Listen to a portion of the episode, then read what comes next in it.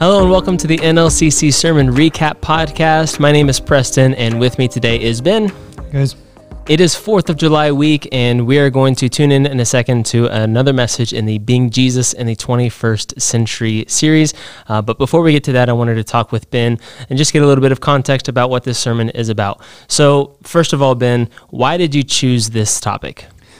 well, I think that uh, within the context of our of our sermon series, and with it being Fourth of July, you know that only falls on a Sunday every few years, and so um, I kind of felt like I had to. I kind of felt like I had to had to address Fourth of July and and the independence of our nation and our love for our country, and at the same time, uh, how Jesus would interact in that space and and and what it looks like for us to interact in that space. What was difficult about preparing for this message? Um, it was very difficult in the sense that Jesus doesn't say a whole lot on politics. He doesn't speak a lot to like directly towards towards this kind of a subject for us to discuss in that kind of a way. So that made it a little bit difficult. Um, but really, I think also just the the temperature and the climate of our country right now makes it really hard Yeah. because you want to. Um, I'm I'm grateful and I'm proud of the country that I live in, and and I have a certain level of of joy by being an American, and, and I love Fourth of July. That's a great holiday. It's a great time to celebrate the freedoms that we have, and I'm I don't want to ever be accused of not valuing or or loving those things. At the same time, I have a higher allegiance, and so um, just like anything, I think that there's lots of different idols that exist within our culture. I think the idea of of country and and the political landscape, I think for some people is an idol, and and so trying to speak on those things in the context of Fourth of July can get a little bit touchy. Yeah, and so uh, that sure. it's difficult uh, to try to navigate through that without offending people uh, or you know unintentionally offending Right. people, um, and making sure that you're actually challenging them in appropriate ways. All right, well, thank you for bringing that extra context to us. Let's go ahead and listen in on this message on being Jesus in the 21st century.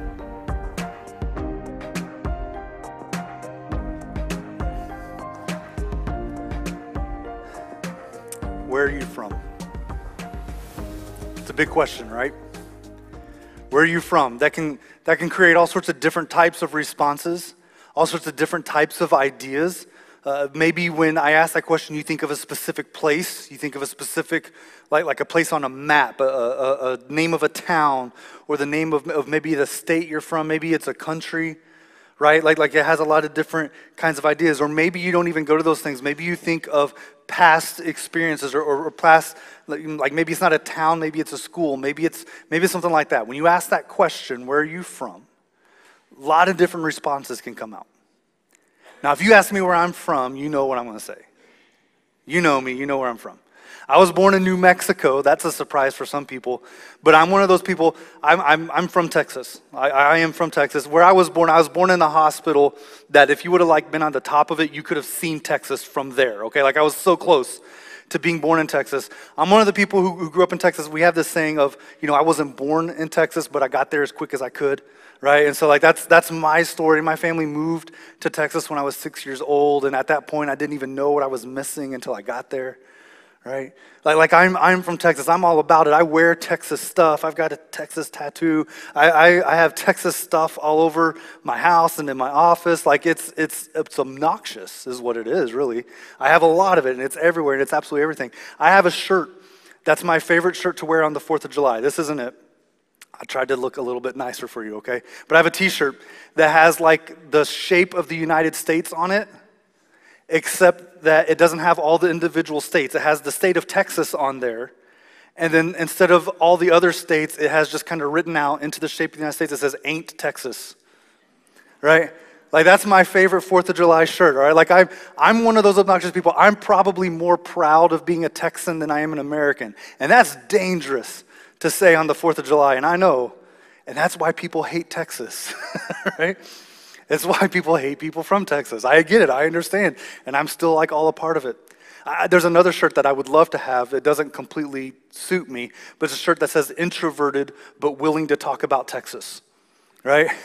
And that's that's a thing. Like people from Texas love finding ways to tell you that they're from Texas and they're willing to have that conversation. They want to bring it up. They want to be all about it. That's that's a part of it. And I've struggled since living in northern Indiana because I don't get the same sense from you. Like, I don't feel like there's just a whole lot of people who are just like, oh, yeah, I'm from North Liberty, Indiana. Or, or no, I'm from, I'm from the great state of Indiana. Like, I don't, I don't feel like there's that same sense of pride. There should be. I'll tell you right now, I would rather live in northern Indiana than in West Texas where I grew up. It's much more beautiful here. The weather's fantastic, all those kinds of things. When I ask the question, where are you from, where does your mind go? What do you think of for yourself? What is your story? Maybe for you it's not the place. Maybe, maybe, uh, maybe it's not the location or the, the location of your birth. Maybe for you it is like the school that you went to. And so for you, maybe you think, like you tell people, you know, I'm from IU or I'm from Purdue. I had someone last week tell me that they were an IU family and that there's also another school that's in the same state.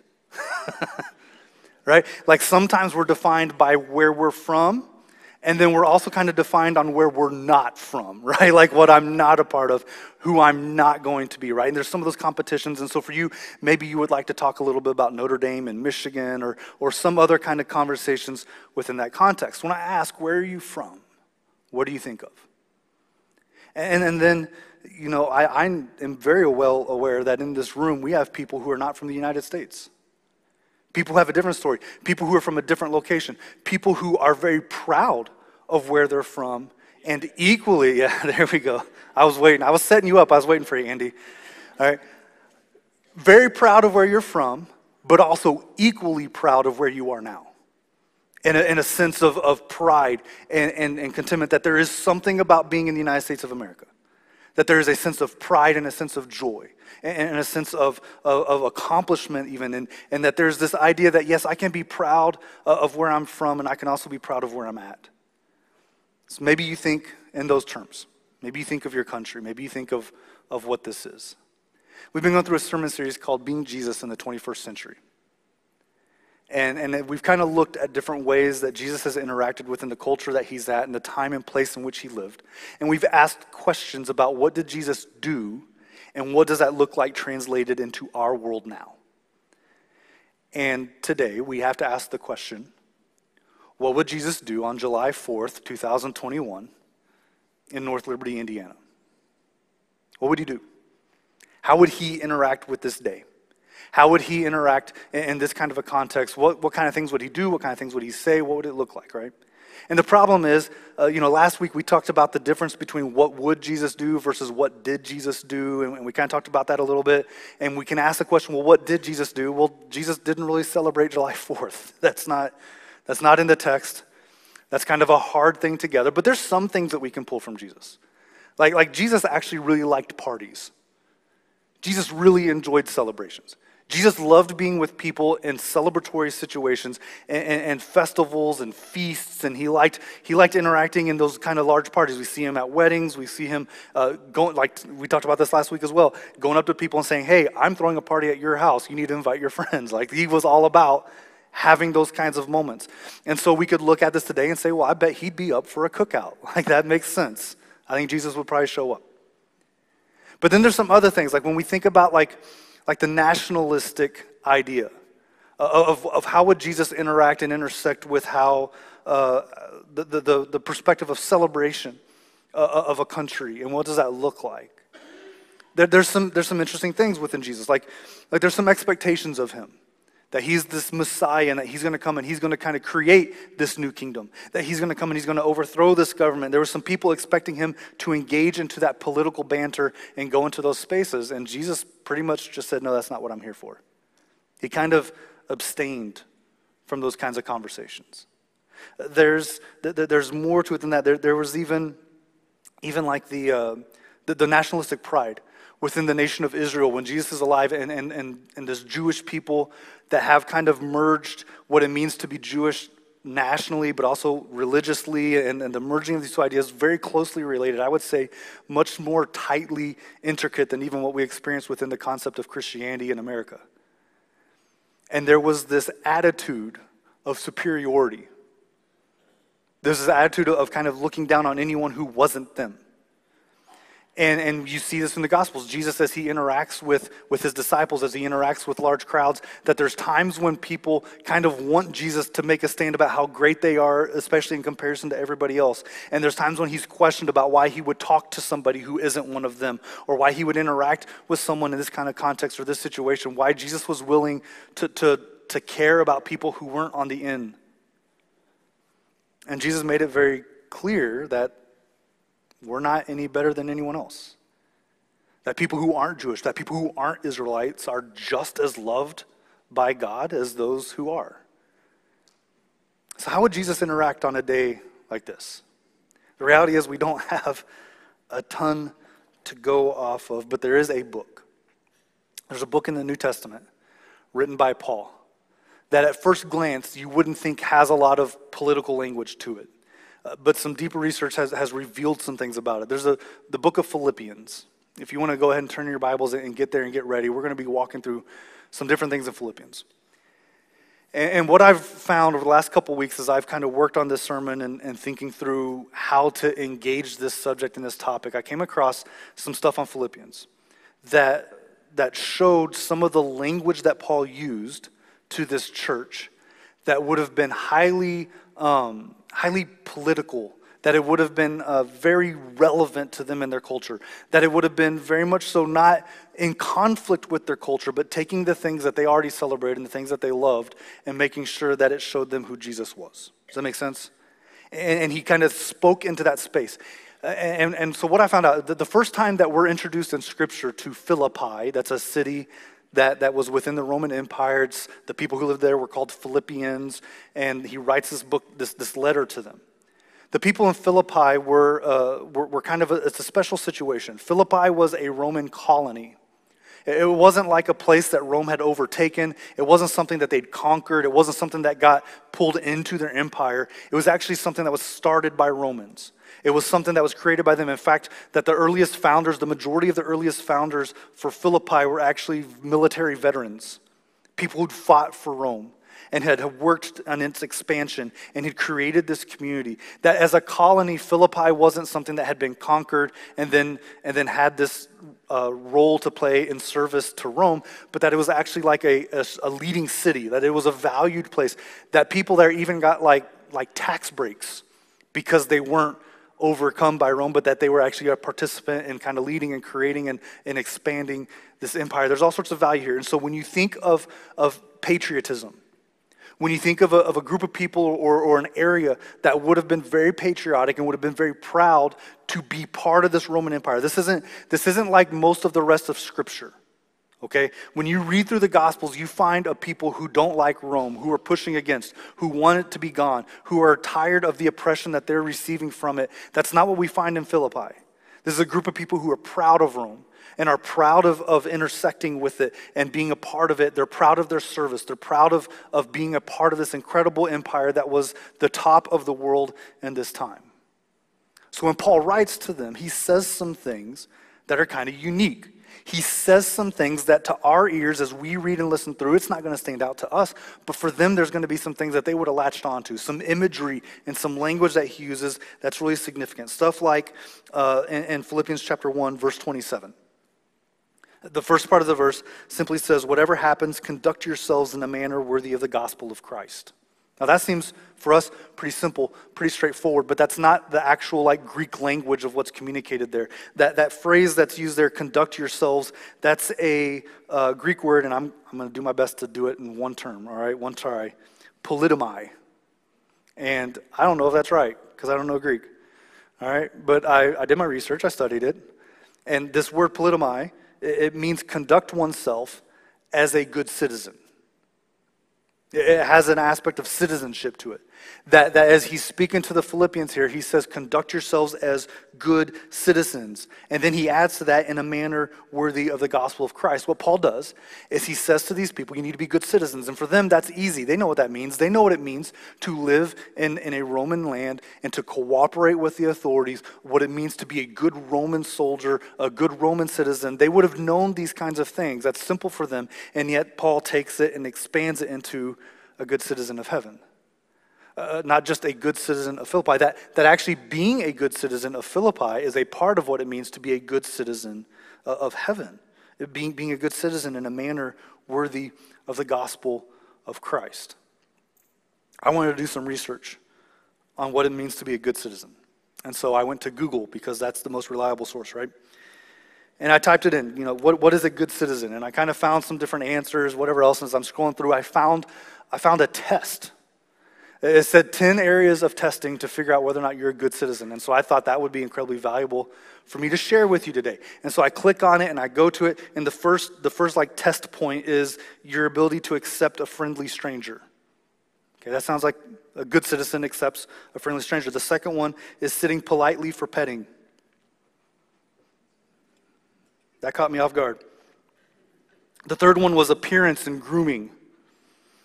Number four was walking on a loose lead. Five, walking through a crowd. Six, sit and down on command and staying in place.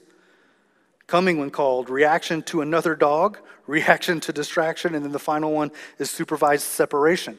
Now, as I went through this list, it kind of got more and more confusing for me, and I realized that I was on the American Kennel Club's website.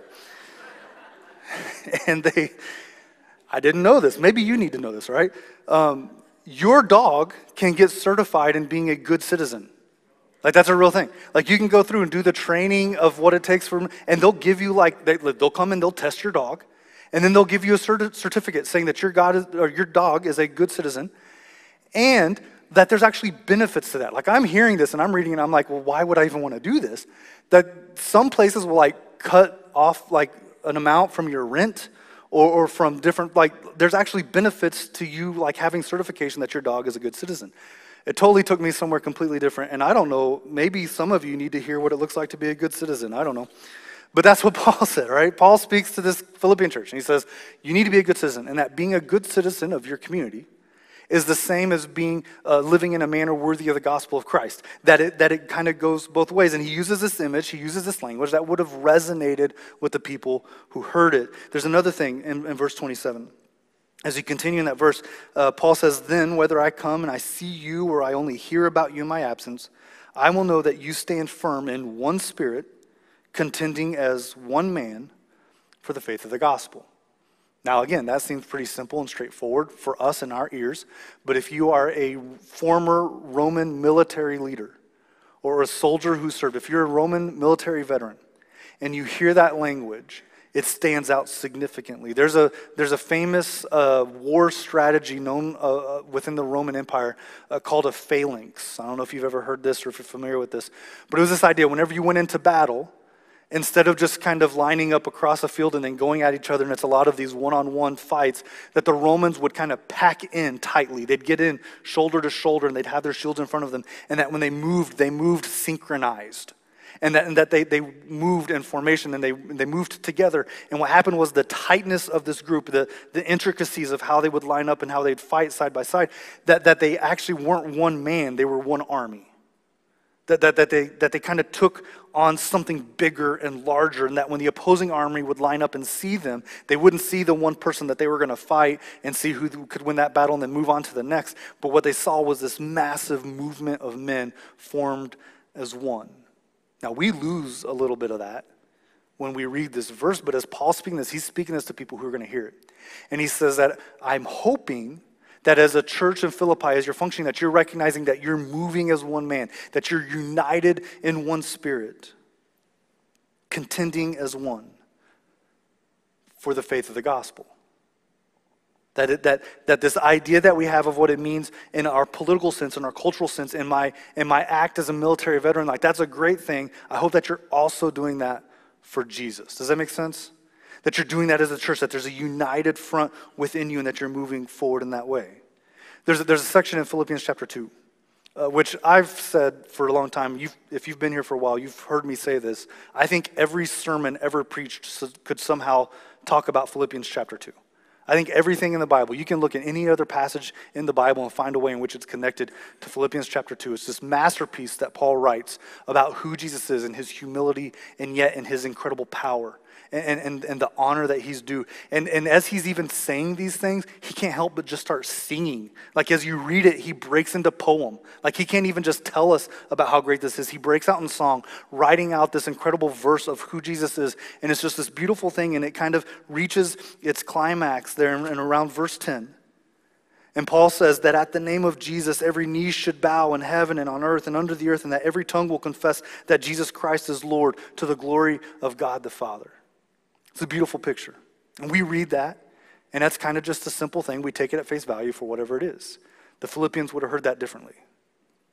a community that was incredibly loyal and gave allegiance to the empire of Rome, who, who pledged allegiance to their Caesar had no problem in bending a knee to their leader. They had no problem in confessing Caesar is their Lord. It was what they did. It was a common practice of theirs. It's part of living in that culture and celebrating the nation, this empire in which they lived. And Paul doesn't tell them that they shouldn't do that. He just says there's a day coming when every knee is going to bow and every voice is going to confess, not that Caesar is Lord, but that Jesus is Lord. It's this beautiful picture. It's this beautiful idea. And for them, that would have kind of stung their ears. They would have felt that a little bit. They would have recognized that there's a little bit of conflict in which the, the world that they live in, the culture they live in, and what it means to be called to be a follower of Jesus. It reminds me of this interaction that Jesus has in Mark chapter 12. In Mark chapter 12, there's a, there's a really interesting dynamic. There were these two groups, uh, political groups in Jesus' day, that did not get along. One of them uh, is called the Herodians. Now, that word comes from the word Herod. Herod was kind of a ruling family of Israelites who had partnered with the Roman Empire. And that's essentially what the group of Herodians are. It's a political perspective that we will get further along if we partner with Rome instead of pushing against them. And what they found out was that if you partner with Rome, it's incredibly personally advantageous. It's not really good for the nation, but it's good for us because they got more money, they made more money, they got more political positions, they got held into a higher esteem and, and authority and power locally, all those kinds of things. And for them, it was very, very valuable. And so their strategy was if we just partner with Rome, it's good for me. Well, then there was another group, the Pharisees, and we talk a lot more about them on a much more frequent basis, and they were completely anti Rome. They hated Rome, they didn't want to have anything to do with Rome. They felt like anyone ruling over them who wasn't Israelite, who wasn't Jewish, was a complete uh, abomination, that it was a com- just awful against what the Word of God says and, and who their God is, and, and any sort of rule of anyone else is absolute oppression. And they were kind of right about Rome. I mean, they were oppressive and their taxes were awful, and the people, the, the, the, the, common person, felt the weight of that and had real issues with them. And these two groups are on opposite ends of this spectrum, okay? So there was obviously a lot of conflict between the two of them, but they found a common enemy in Jesus. Neither of them really liked Jesus. And in this one moment, Mark chapter 12, they ask a question to Jesus as a way of kind of trapping him, and somehow collectively together they can win. And they ask Jesus the question Should we pay taxes to Rome? That's a brilliant question. Because if Jesus says yes, the Herodians are going to like it, the Pharisees are going to hate it, and the vast majority of the community is going to turn on Jesus because they're going to see him as someone who's only in it for himself. And they're not going to trust him. He's, he's clearly not the Messiah because he's here to overtake and give us freedom. And if he's going to say, yeah, just keep paying taxes to Rome, then clearly he's not who we think he is. And if he says yes, he loses his audience and he loses his influence. But if he says no, if Jesus says no, he upsets the Herodians. He makes the Pharisees happy. He makes the community happy. But what he's done is he's said something that is like causing an insurrection now. That he's given this group of people freedom to now rebel against the nation of, of Rome, that, that they can fight against this Rome, uh, this empire. And, and what that's going to lead to is him being arrested and him eventually being crucified because he's causing a rebellion. Jesus can't say yes, he can't say no. Do you remember what he does? He asks someone in the crowd for a coin. And someone, you know, in my mind, they kind of like, you know, flip him what's called a denarius, one of their coins. And Jesus takes it and he holds it up and he asks a question whose image is on this? Do you remember? And, and someone says, well, it's, it's Caesar's. And I think in that moment, Jesus flips it back and he says, give to Caesar what is Caesar's. And it's this interesting moment where, where he kind of responds in this way. And, and, and the, you know, I can't imagine how everyone in the crowd would have felt. Like, you, you need to understand what this, even this coin is. Like this coin having, for, for a Jewish, for someone who's faithful and serious about following God, for them to carry the image of an emperor in their pocket on a coin is fairly blasphemous for them. And so there's, there's a certain level of hypocrisy even in this question. Even as they toss him a coin, they're acknowledging that we don't want to be under Romans' rule, but if we keep their money in our pockets, it's to our benefit. Like there's a little bit of hypocrisy here in how they're living. And it was certainly blasphemous because within this coin, underneath the image of Caesar, it would have had the words divine Caesar underneath it. That, that there was a perspective, there was a belief that Caesar himself, the emperor of Rome, all right, that the top guy, that he himself is God. Like that's how they would have viewed him. And, and then on the backside of it, there was language on it that calls him high priest. For a Jewish person to be carrying money around with the image of someone who isn't their God, with those titles on it, is absolutely blasphemous. In fact, if Rome wanted to find out the best possible way to offend the Israelite nation, this is what it is like, make them use this money. And there's some hypocrisy here. There's some blasphemy here in how they're functioning and working through this. And Jesus responds just by simply saying, Give to Caesar what is Caesar's. In Romans chapter 13, Paul puts it this way he, he says that we should respect our governing authorities. We need to respect the people that God has put in place. And ultimately, he lands on this. Paul says, give what is due. That you give what is due. That part of being, if he's going to define what it looks like to be a good citizen, then you give what is due. And if that's taxes, then give taxes. If it's revenue, then give revenue. If, if it's respect, then you give respect. If it's honor, then you give honor. Interesting stuff. Paul speaks in to this church in this place, and he takes something that they hold very precious, a person that they hold in high esteem, and he says, one day, one day everyone's going to do that. Everyone's going to bend a knee, and everyone's going to proclaim that Jesus Christ is Lord. And as the church, we need to make sure that we're doing that even now, not waiting. Perhaps one of the most significant things in the book of Philippians that Paul says comes from chapter 3, starting in verse 17. Paul says this He says, Join with others in following my example, brothers, and take note of those who live according to the pattern we gave you. For as I have often told you before, and now I say again, even with tears, many live as enemies of the cross of Christ. Many live as enemies of the cross of Christ. Their destiny is destruction. Their God is their stomach. Their glory is in their shame. Their mind is on earthly things. But our citizenship is in heaven. If you like to write or, or mark things in your Bible, I'd encourage you to like circle, highlight that word but there in verse 20 because it's so significant.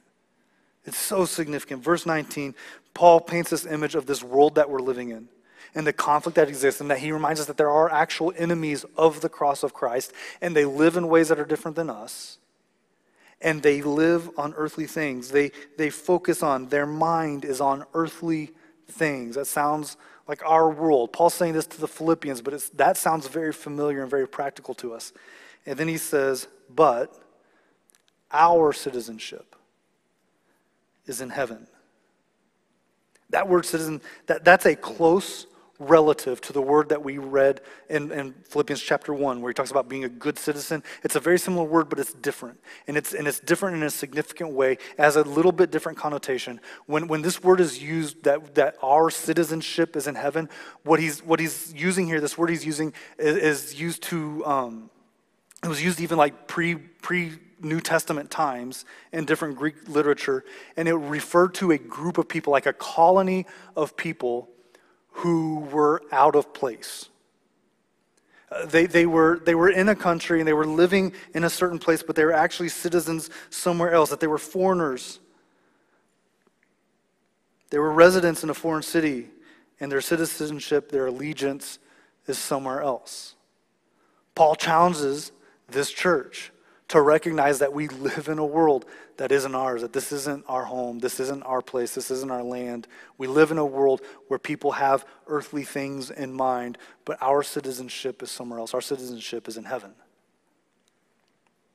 The Roman colony here, they owed allegiance to Rome. It was their homeland. I think you could say the same for us about America.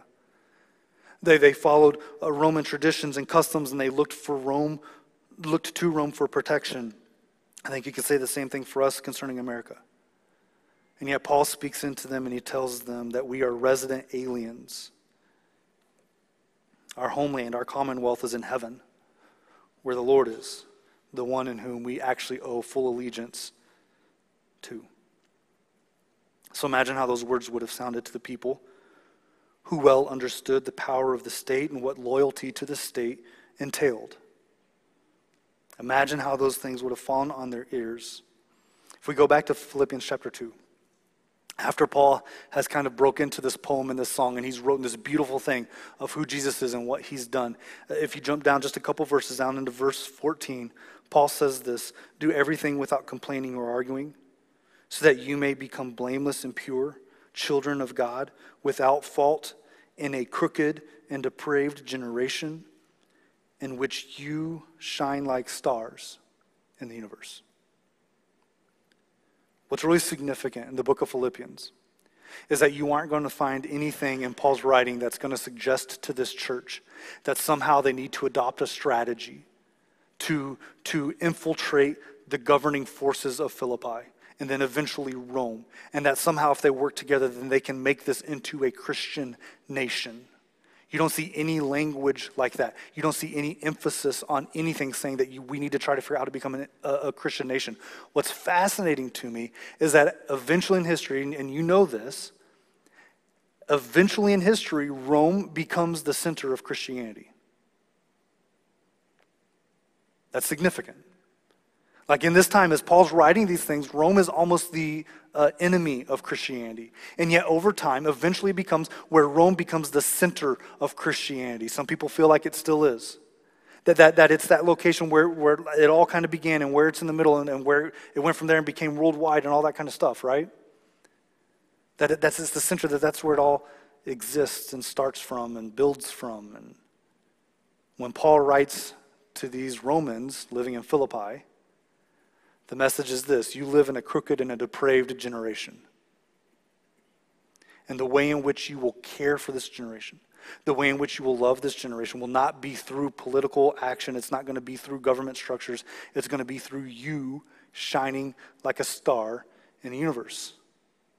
That the way in which people in your dark, in this dark world, that, in fact, Paul says that we should live in such a way that we're different from the rest of the world, that it should be as obvious as the difference between darkness and daylight that we should live in that kind of a manner. And that if, if there's anyone out there in that darkness who's wondering what it takes to get to God, that the way in which they're going to get there is they're going to plot out that map according to the stars that are around them. Do you understand what I'm saying? That the way in which people will come to God is going to be through us shining that truth of who He is in a very dark and depraved world. And that's how empires change. That's how the world changes. That's how lives interact and, and, and change. It's not going to be through policies, it's not going to be through decisions, it's going to be through the life of the church shining as stars.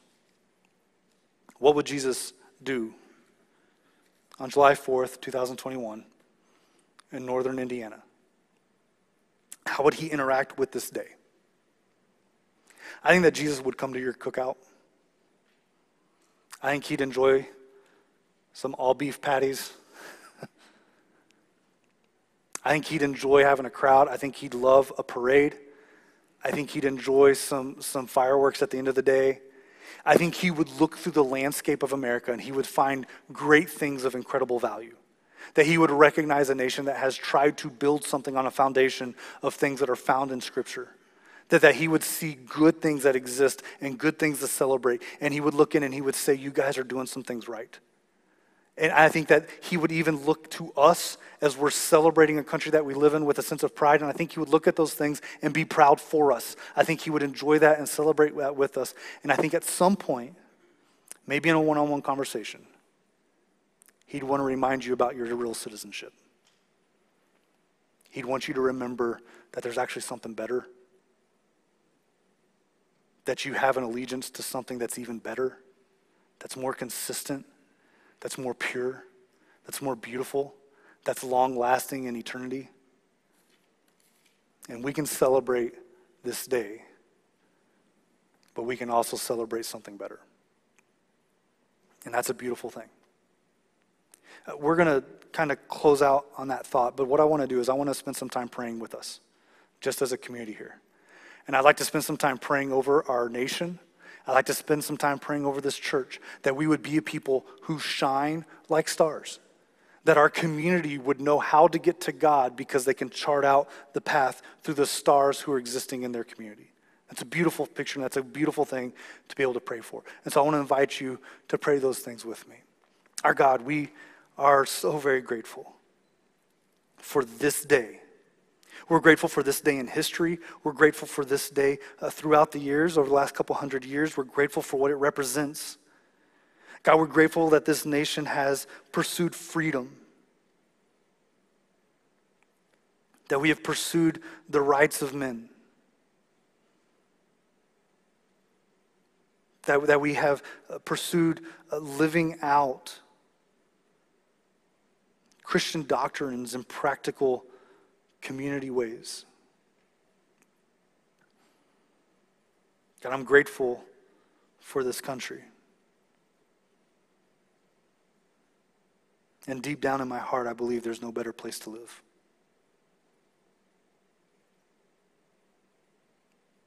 I also know that that I'm not any more important to you than anyone else from any other country. I know that your blessings pour out in different ways. I know that you love all your children. And God, today we celebrate what we have in this nation, and for good reason. God, we also look around and we see a crooked and perverse generation. We see darkness all around us.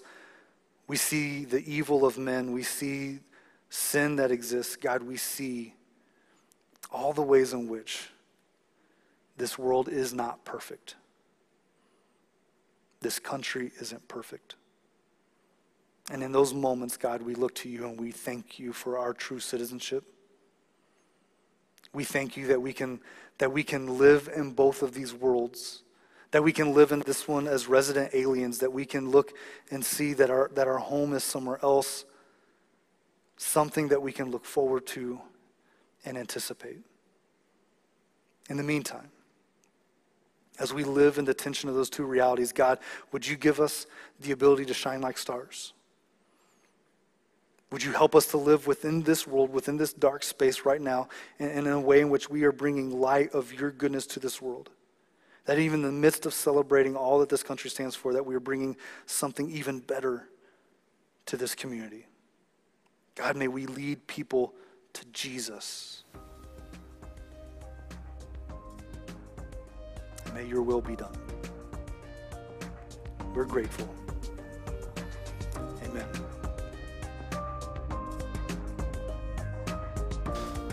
We hope that that is a prayer that you can, uh, you prayed with us and you continue praying as we seek to uh, make God our King and not have any kingdoms or idols that are here on this earth, but um, that we make sure that we turn our attention to God alone.